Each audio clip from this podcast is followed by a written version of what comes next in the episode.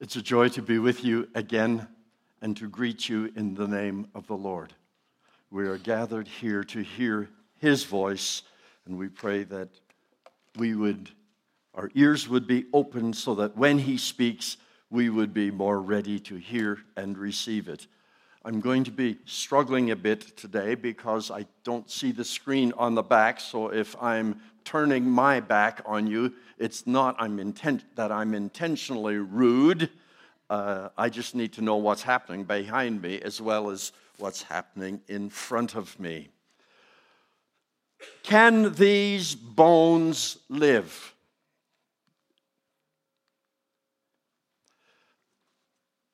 I have intentionally echoed the Lord's question to Ezekiel in the face of the very dry bones strewn all over the valley in Ezekiel 37 3. And in my response, like Ezekiel, I wish they could.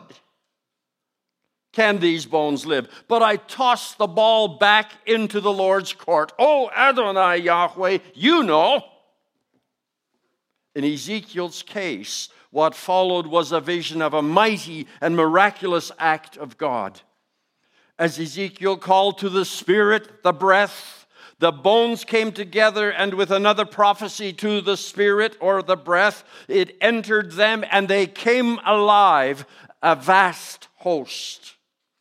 But not before the Lord told him, Prophesy over these bones, Ezekiel. Say to them, O dry bones, hear the word of the Lord. Well, I might even, I wish that I could be a catalyst for the kind of renewal that Ezekiel witnessed there on that grand and great valley. I might even wish that the Lord would anoint my lips to declare a direct word from God and energized by the same spirit that inspired the First Testament, it would come alive again for us, the church, today. Lacking his prophetic status and inspiration, I shall turn to the inspired word that God has graciously provided for us in the scriptures to see what they might have to say on this important subject. I offer my prescription for the revival of three fourths of the Bible in the form of a series of bullet points, beginning with first. How can this happen? We need to recover Jesus' own disposition toward the First Testament scriptures. A consideration of this topic alone could fill the entire time allotted to us. But let's begin with Matthew 5 17 to 18. Do you think that I've come to abolish the Torah or the prophets? I've not come to abolish them, but to fulfill them. For truly I tell you, until heaven and earth disappear, not the smallest letter, the yod, not the least stroke of a pen will by any means disappear from the Torah until everything is accomplished. Well, it may be helpful here to see the background of this statement, which is embedded in what we call the Sermon on the Mount. Commentators on the sermon commonly remind us of the reminiscences of Sinai, the Sinai narrative in Exodus, and they interpret Jesus' role here as that of a second Moses. But in my view, this reflects a very low Christology as I learned from our Jewish rabbi friends with whom we had gathered to discuss this passage at Wheaton. We meet once a semester with a half a dozen or eight Jewish rabbis, a dozen or so of us faculty at Wheaton. But this one time, they had requested that we read the Sermon on the Mount together. And after one of our guys had given a 10 minute introduction, Christian introduction to Jesus' address, one of the rabbis presented a Jewish interpretation. I'll never forget the sight and the sound, or lack thereof. At the end of the rabbi's presentation, he stepped back, leaned against the wall, and then asked, Who does the person talking think he is? Well, after a moment of awkward silence, he answered his own question. He thinks he's God. And that's why we reject him. To us, this text is blasphemous. This was an eye opener for me. I am convinced that this Jewish friend had it exactly right. The one who now sat before the people as if enthroned was the same person whose voice the Israelites had heard on Mount Sinai more than a millennium earlier. You have heard that it has been said, but I say to you, the I here is God incarnate. It comes from the lips of the God of Israel and King of heaven and earth. That same person now declares that he has not come to dismantle or abolish the Torah and the prophets, but to fulfill the entire canon of Scripture Torah, prophets, the Psalms. Here, the word translated fulfill is actually ambiguous. It could mean A, to put the whole thing into effect no prophet, not even Moses, achieved this. B, to embody its ethic and values perfectly. And C, to declare its full meaning and, and significance. I can assure you it does not mean to put an end to the Torah and the prophets or to flush them for Jesus, the canonical assemblage of Torah and prophets represented a fixed, authoritative, permanent, and irrevocable record of the very words of God. What advocates of unhitching the First Testament from Christian faith do, do is not only foolish, it flies in the face of God's own declarations. What chutzpah that's a nice Yiddish word. What arrogance! How intent Jesus was to fulfill the entire canon of Scripture is evident in his ministry, especially in the way he grounds everything on prior revelation graciously revealed to Israel. He often prefaces his statements with comments like, It is written. And he explicitly quotes the Scriptures as authoritative. If we have marinated in Deuteronomy for any length of time, we will recognize that even a familiar text like the Lord's Prayer is steeped in Deuteronomic vocabulary from beginning to end. You can't understand that prayer fully if you haven't lived in Deuteronomy. When we recite that prayer together, as we often do in our church in Wheaton, we express our thoughts in the language of the Torah. Point number one. Second, we need to recover. Oops, there were, here we go. We need to recover the apostles' disposition toward the First Testament. In the book of Acts, the apostles lace their speeches with quotations and allusions to the, to the First Testament from beginning to end. To them, it was important to demonstrate that the coming of Jesus represents not fixing the First Testament, but the climactic answer to the question. The climactic answer to the question of what God is up to. This is the moment of divine revelation where that is revealed, the record of which is preserved in the First Testament. Paul represents the apostolic perspective in 2 Timothy 3:16, which we must accept in its entirety.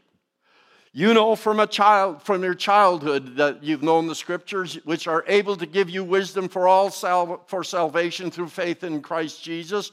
All scripture is inspired by God and is profitable for teaching, for rebuking, for correcting, for training in righteousness, so that the man of God may be complete, equipped for every good work. Now, although most of Paul's letters will have been circulating when he penned this, and some of the others as well. What he means here by all scriptures is not his own writings.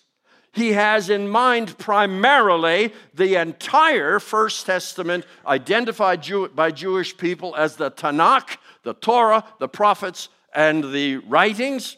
But what he says about the First Testament is striking. First, they are God breathed, which means they are inspired divine literary creations and life giving in their effect. This unique expression alludes to Deuteronomy 8 3. People do not live by bread alone, but they live by everything that comes from the mouth of God. Our translations often say every word or every command that comes from the, but it doesn't say that in, at all in the Hebrew. It says whatever comes from the mouth. Well, what is it that comes out of your mouth most often? It's breath, wind. Most translation render it, I, I think, too specifically. It could be words, but is often simply the breath.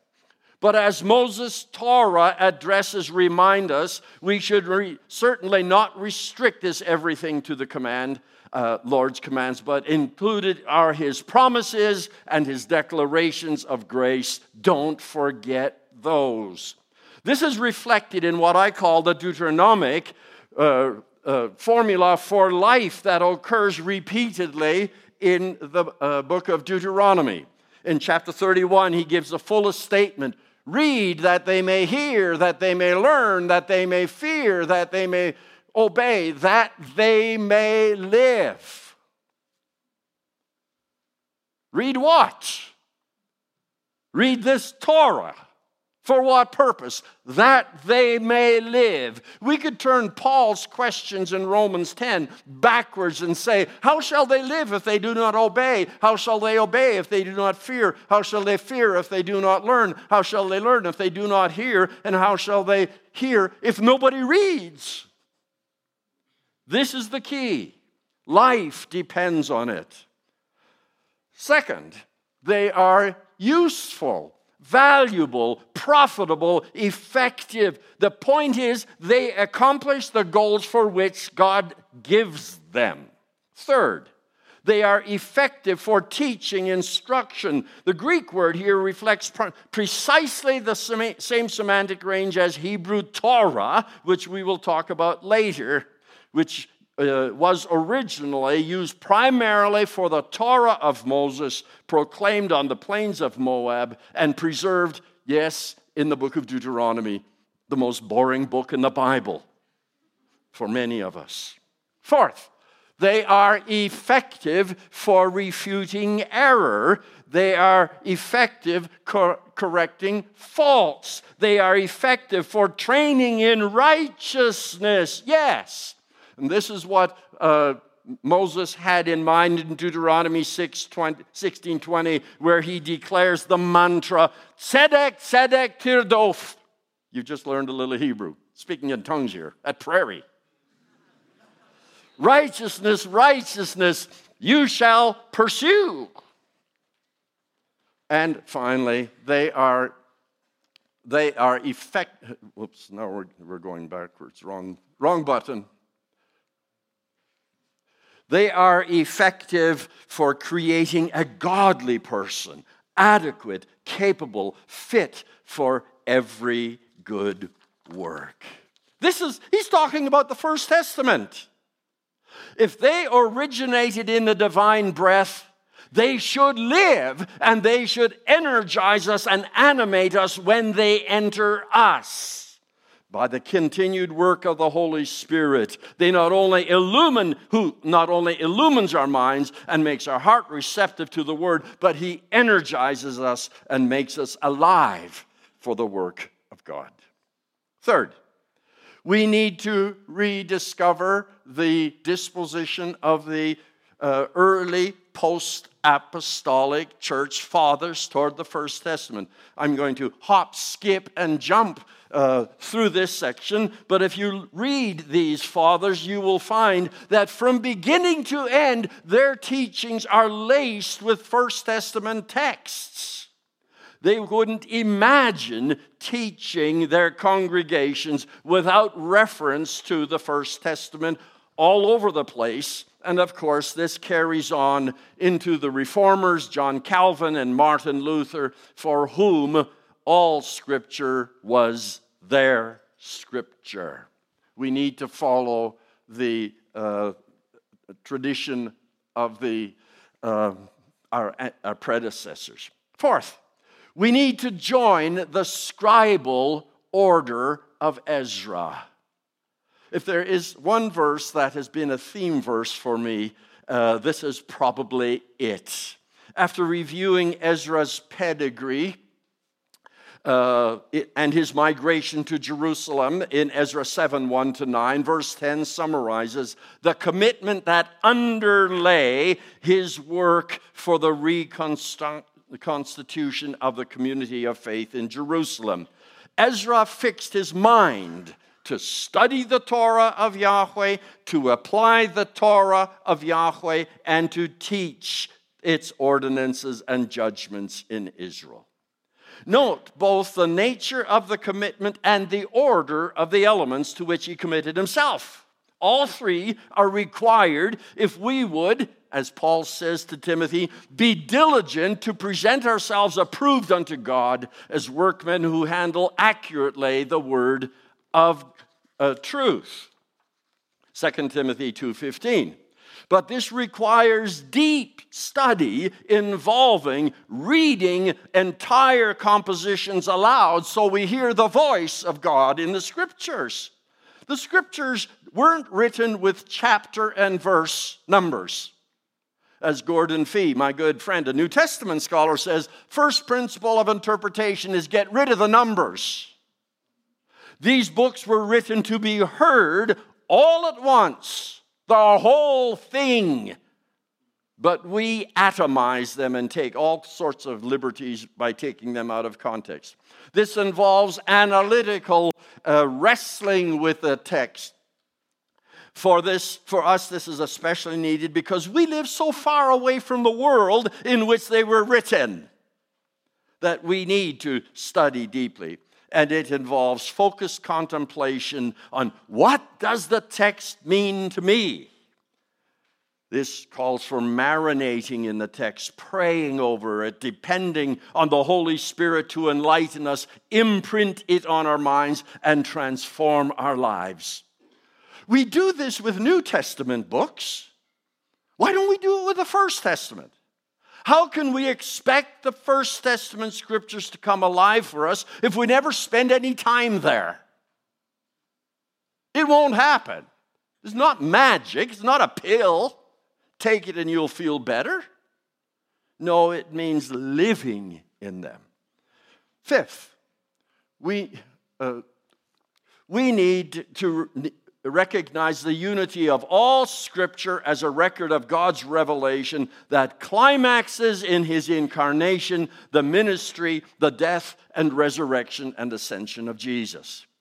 This means walking with the Emmaus disciples and listening to Jesus as he reflects on his place in God's grand redemptive agenda. Beginning with Moses and all the prophets, he explained to them what was said about himself in all the scriptures. Luke 24 27. And Jesus said to them, This is what I told you when I was still with you. Everything that was written about me in the Torah, the prophets, and the Psalms must be fulfilled. Luke 24 44.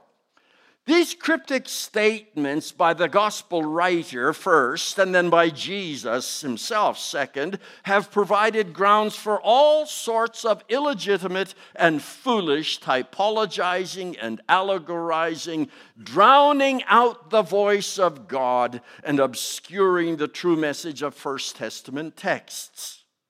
In Luke 24 27, the evangelist did not say that all scriptures speak of Christ as the Messiah, but that he explained those texts that spoke of him from all the scriptures. That's the grammar here. Explicitly or implicitly royal messianic texts that Jesus might have had in mind are actually few and far between And this would exclude entire books like Exodus, Leviticus, Judges, Proverbs, Song of Songs, Esther, and Jonah, which don't talk about the Messiah at all. Ah, but we are not dependent on messianic texts to recognize the import of Jesus' statements here to these disciples on the road to Emmaus. The New Testament portrayal of Jesus is much more complex than the royal Davidic Messiah. Probably most important, the New Testament also declares that Jesus is the embodiment of the God of Israel who repeatedly introduced himself by name as Yahweh. John writes, In the beginning was the Word, and the Word was with God, and the Word was God. The Word became flesh and dwelt among us, and we observed His glory, the glory as of the only begotten of the Father, full of chesed ve'emeth, grace and faithfulness. What a text. This is the message. And in Matthew 1:21, the angel of the Lord interpreted the significance of Mary's conception. You shall call his uh, uh, You shall call his name Jesus, for he is the one who will save his people from their sins. Greek, Jesus, translates Hebrew, Yehoshua. Joshua, which Moses invented when, in the light of the Lord's amazing revelatory signs and wonders in Egypt, climaxing in the Exodus, he changed the name of the scout. You call them spies. They were not KGB or CIA agents, they were scouts. Moses changed the name of this scout who represented Ephraim from Hoshea which means he saves, which raises the question who? And in the ancient world, they would fill in that blank with the name of their God, whoever he was Baal, Chemosh, Marduk, whoever. In the light of the Exodus, Moses says, No, we are filling in the blank permanently. His name is Yahweh. Yahweh saves. Joshua's name says nothing about Joshua. Did you know that? Joshua was not a savior figure. Where was Joshua when they came out of Egypt? He was there, but the, he doesn't show up in the story in the Exodus, the deliverance. He wasn't there. God saves, not Joshua. And when they invade the land of Canaan, Joshua doesn't come as a savior, he comes as the aggressor from whom the Canaanites needed salvation. Jesus is not a second Joshua, another low Christology. Jesus is Yahweh, born of the Virgin Mary. Matthew adds his inspired interpretation of this event by applying to Jesus the name Emmanuel. God is with us in fulfillment of Isaiah 7:14. Look, the virgin will become pregnant and give birth to a son and they'll call him Emmanuel, which means in translation God is with us. In Jesus, God walked the streets of Jerusalem and the roads of Palestine. In Jesus, he ministered to the people and announcing the arrival of his own kingdom. In G- this identification explains why John the Baptist could quote Isaiah 43 when people asked him, Who are you? He doesn't say, I'm Jesus' cousin. He says, I am the voice of one crying in the desert. Prepare the way of. He's quoting Isaiah, which has the divine name Yahweh right there. Our Septuagint translators render it as Kyrios, Lord. Something happens when you change a personal name to a title. John the Baptist is declaring Jesus to be Yahweh come in the flesh. It's a magnificent moment in Revelation. Well, when Jesus talked to his Emmaus disciples about all the things about himself that were found in the First Testament, what's he talking about? Not only of the royal messianic figure, God is everywhere in the Bible.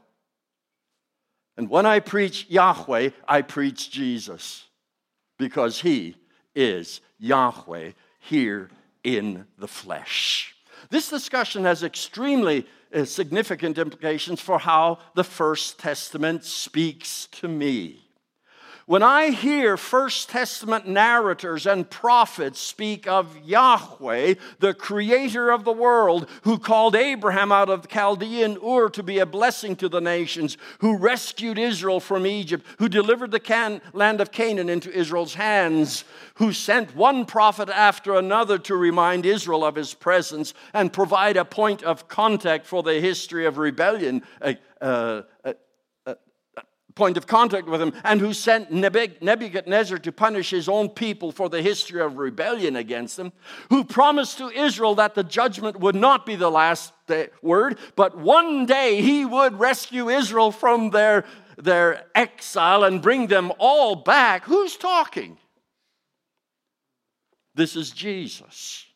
He's been there all the time. When I read these accounts, I see Jesus, Emmanuel. Jesus is Yahweh, whose voice the people heard from Sinai, the primary character in all the narratives, even Esther, where he's never named.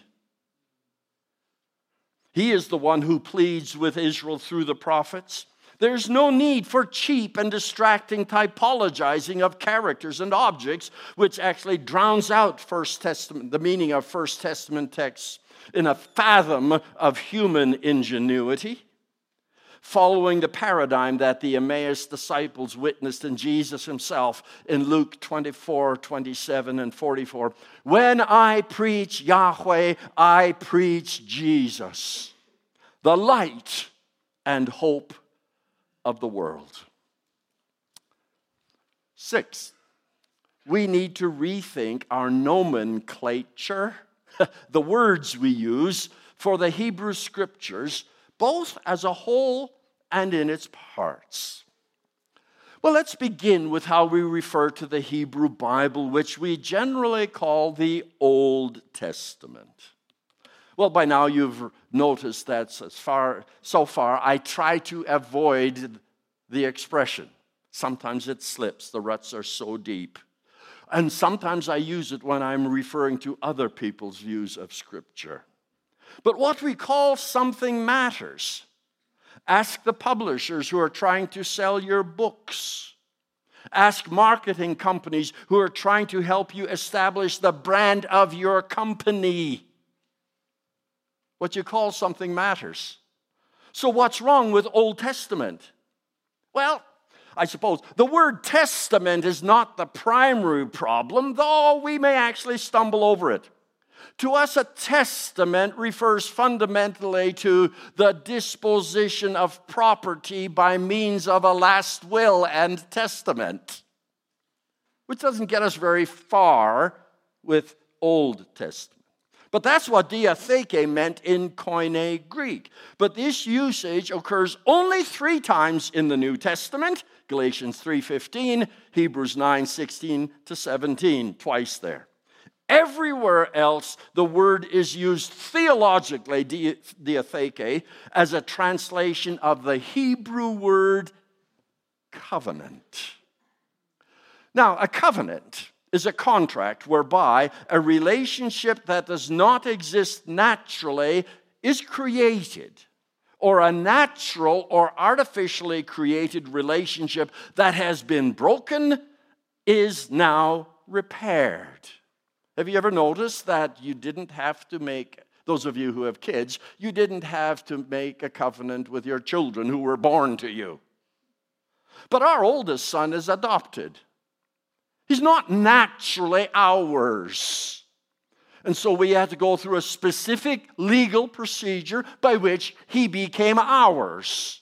And he is now as much our son as our biological daughter. That takes a covenant. In one sense, the Septuagint translators' consistent rendering of divine covenants berith as diatheke works, since the Lord's covenants always involve formal arrangements establishing or reconstituting his relationship with his covenant partners. Israel isn't naturally God's covenant partner. When my wife Ellen and I got married 53 years ago, yesterday, really, we made a covenant. We're not naturally rela- related. I mean, think of it. Why would you give up the comforts of living with your parents and your siblings whom you know and go and live with a stranger? But we did. We made a covenant and a relationship was established that has just been the joy of my life. However, this sense seems to be represented more naturally with suntheke, joint agreement, which we find only a couple of times in the Bible. Testament is not the big problem, if you remember that testament means covenant. The bigger problem is old. Paul uses the expression old covenant in 2 Corinthians 3:13 when he speaks of the Israelite minds being hardened. For to this day, uh, I, I guess we could, yeah. Whoops, now we're back there again. For to this day, uh, they, when they read the old covenant, that same rail remains unlifted because only through Christ is it taken away. Yet, to, yes, to this day, whenever Moses is read, a veil lies over their hearts. It's interesting that he parallels Old Covenant with reading Moses. It's clear now that Paul was not thinking of the Hebrew Bible as a whole, but more narrowly of the Torah, in which case the Abrahamic and Israelites covenants are all conflated all under one rubric, or even more narrowly of Deuteronomy. The author of Hebrews does not speak of the Israelite covenant as the old covenant, but as the first covenant. While the covenant that is inaugurated by Christ is the second covenant. I think this nomenclature is actually helpful for us. So I talk about the first covenant and the new covenant. I, mean, the first testament and the new test uh, and the New Testament, or the First Testament and the Second Testament. In our day, when we worship novelty and despise antiquity. The connotations of old versus new differ significantly. Uh, whereas old suggests it's obsolete, out of date, passe. New suggests contemporary presence, freshness, and relevance, even though the New Testament is also 2,000 years old. Technically, we should call both the Old Covenants. By comparison, first versus second suggests sequence and stage progression. This is precisely how we should look upon the relationship between the two testaments. Two years ago, when we were at the home of my friend Bruce Winter, I was at their house a week ago in Brisbane, uh, Australia. He was a former warden of Tyndale Library, a noted New Testament scholar. I was encouraged him to, to hear him declare what to him is the first principle of biblical interpretation. Gordon Fee says, get rid of the numbers. Bruce Winter says, tear out one page of your Bible. By this, he meant that one white page that separates the First Testament from the New Testament that misrepresents symbolically the relationship between the two. Those responsible for the canonical order of the New Testament obviously thought of the relationship this way. The genealogy that opens Matthew is cast as a sequel to the genealogies you have in Genesis and in Ruth. The book, uh, this is the book of the generations of Jesus, the Messiah, son of Abraham, son of David, wherever. He thinks he's writing another chapter of that ancient story. Read Chris Wright on knowing Jesus through the Old Testament, where he has a great discussion of that. To recognize the significance of the First Testament in relation to the New, we should not be looking for Christ as Davidic Messiah on every page. He is not there in that sense, but we should be looking for God, and He is constantly there. We should be constantly asking what this book and this text contribute to the story that climaxes in Jesus. I call this the Christotelic approach to interpreting the Bible. Now, here's what I, uh, how I view a Christocentric approach. If you have a Christocentric hermeneutic, you expect to find Jesus in every verse, Christ in every verse. But it's not actually that way. Try and find it in the Song of Songs or other books like that. If we look for fingers pointing to Jesus as the Davidic Messiah, they are there, but they're actually few and far between. But if we ask, what is God up to, and how does the record of actions contribute ultimate, to our ultimate understanding of Jesus, the possibilities are not limitless, and the excitement of discovery knows no bounds. He is the climax of revelation, the climax of history. Earlier events don't all point to him, they all lead there and you don't actually recognize their significance for him until he arrives, and then you look back and say, Ooh, I never saw that before. Now it starts to make sense. Every book has a significant role to play in the grand scheme of redemption. The Hebrew word, uh, I mean, the Greek word telik means end goal. That's the climax. That's where we're headed.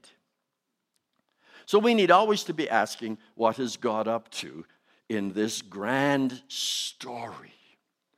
In a post Christian cultural world, speaking of the Old Testament conjures up images of opposition between old and new and unfortunate connotations of out of date, as if God's earlier revelation has been supplanted and rendered obsolete by later revelation, or as some people say, the New Testament fixes the problem that is the Old Testament. The Old Testament is actually not a problem. Israel was a problem, but not the Testament itself.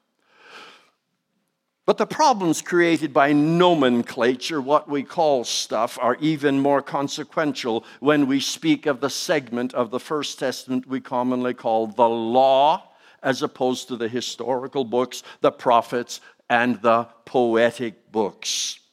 What we call the Pentateuch, which means five books, the Hebrew canon appropriately names the Torah. Although the word Torah occurs 220 times in the First Testament, in 202 of these occurrences, the translators of the Old Greek version rendered it as honomos, nomos. Whatever the original meaning of the Greek word by the third century BC, when the Septuagint was translated, nomos meant law. And this is how it's always translated in Deuteronomy, where it appears 22 times. But these occurrences, uh, but these occurrences of Torah in Deuteronomy are enough to establish what that word means. In this book, Torah never means law. The Greeks translate it as nomos, we translate it as law, but it never means that in Deuteronomy. The noun comes from a verb, hora, to teach which occurs in many different forms. In Deuteronomy, it refers generally to Moses' final pastoral addresses to his congregations before his death. In Deuteronomy, he is not a legislator giving new laws, he's the pastor. Having his final farewell address, he is doing in Deuteronomy what Jesus does in the upper room discourse with his disciples.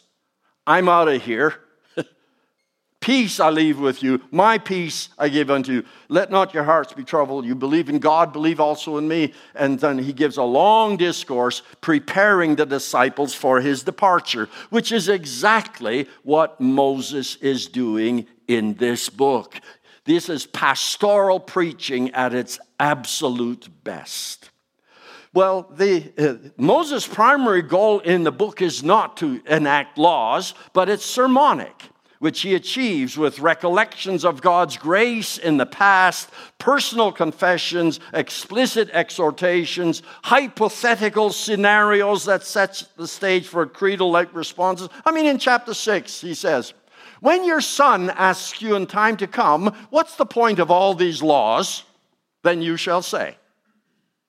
This is hardly the way laws are written. This is how preachers talk. And it's that way all the way through the book.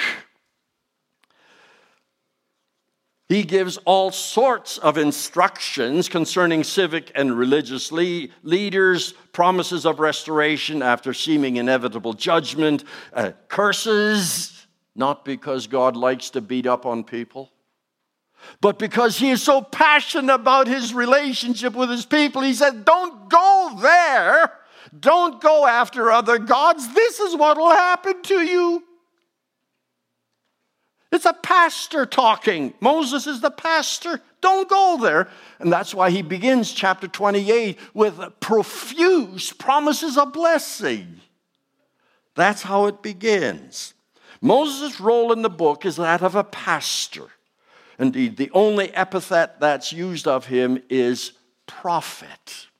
Now, the verbs of Moses' action in the book all the way through reinforce the didactic rather than legal nature of the book. And so let's get rid of those words, those concepts, and let's go to what the Greek and the English should have done from the very beginning. In the book of Deuteronomy, the word the Torah has exactly the same semantic range as didache and didascalia teaching instruction in the New Testament.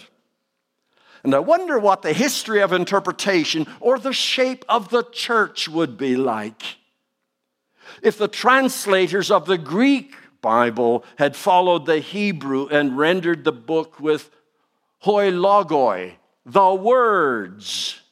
That's how Deuteronomy is named at the beginning or he didache or he didascalia instead of ta deuteronomion. Second law. That'll kill it. What you call something matters. And it has a, had a deadening effect, not only on the book of Deuteronomy, but the whole Pentateuch and the whole First Testament. The misperception of the genre of Deuteronomy was extended when the epithet Torah was applied to the whole Pentateuch. If Torah uh, means law, Genesis is a real problem. Somebody didn't know what they were doing. How much of Genesis is law? Maybe two verses. Whoever sheds human blood by a human shall his blood be shed. And for Abraham, circumcision. Other than that, where are the laws? And even Exodus. Exodus consists primarily of narratives. Chapter 12 to 13, 20 to 23 are maybe legal in nature. Uh, they probably they actually are. But when you come to the instructions for the tabernacle, that's not law the way we understand law. These are instructions for a one-off project. When you go and buy your, fav- your furniture at your favorite store, IKEA, it comes in a box all wrapped and it's always heavy because it's made of very heavy, which must mean good material. But in any case, you, you have to assemble it all yourselves. But thankfully, it usually comes with instructions. You never call that little book manual of instructions how to put this thing together, you wouldn't call that law. But that's what the instructions about the tabernacle are about. It, it, these are instructions on how to build a palace, a portable palace for the Lord. Modern day appeals by some to unhitch the First Testament from Christian faith are the legacy of the early Greek translation of Torah as nomos, which set the course of history of interpretation of Deuteronomy, the Pentateuch, the First Testament as a whole in a very problematic direction.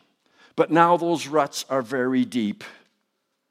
And I sometimes feel like I am trying to swim up the Niagara Falls when I propose another, dare we call it, more grace and gospel oriented understanding of the First Testament.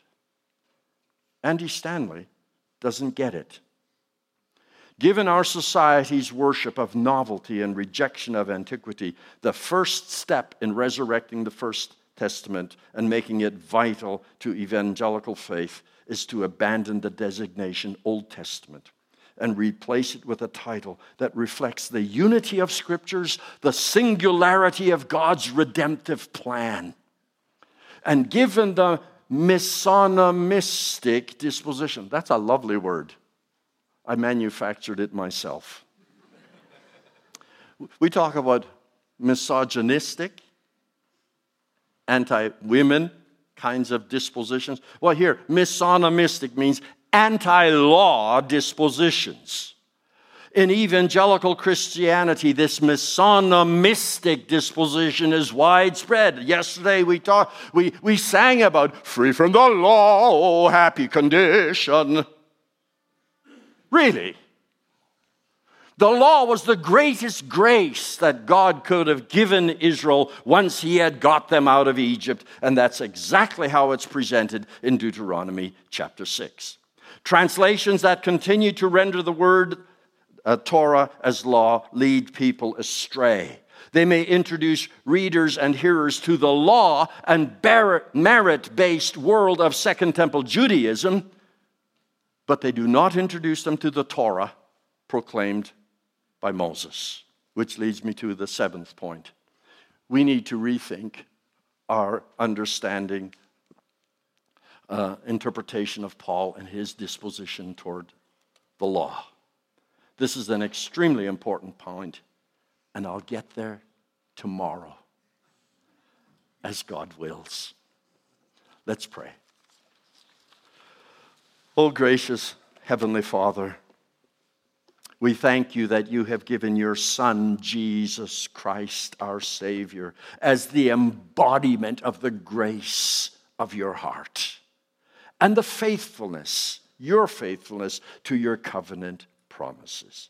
We pray, O Lord, that you would resurrect the written word of God, all of it, that you might resurrect us and quicken us who are dead in our trespasses and in our sins, and who are dead in our minds because we do not see the grace that you have revealed to us in the scriptures, all the scriptures. So we pray that you would open our eyes to see, our ears to hear, and soften our hearts to receive. For the glory of the Son, your Son, whose name we bear we ask it. Amen. Amen. Go in peace.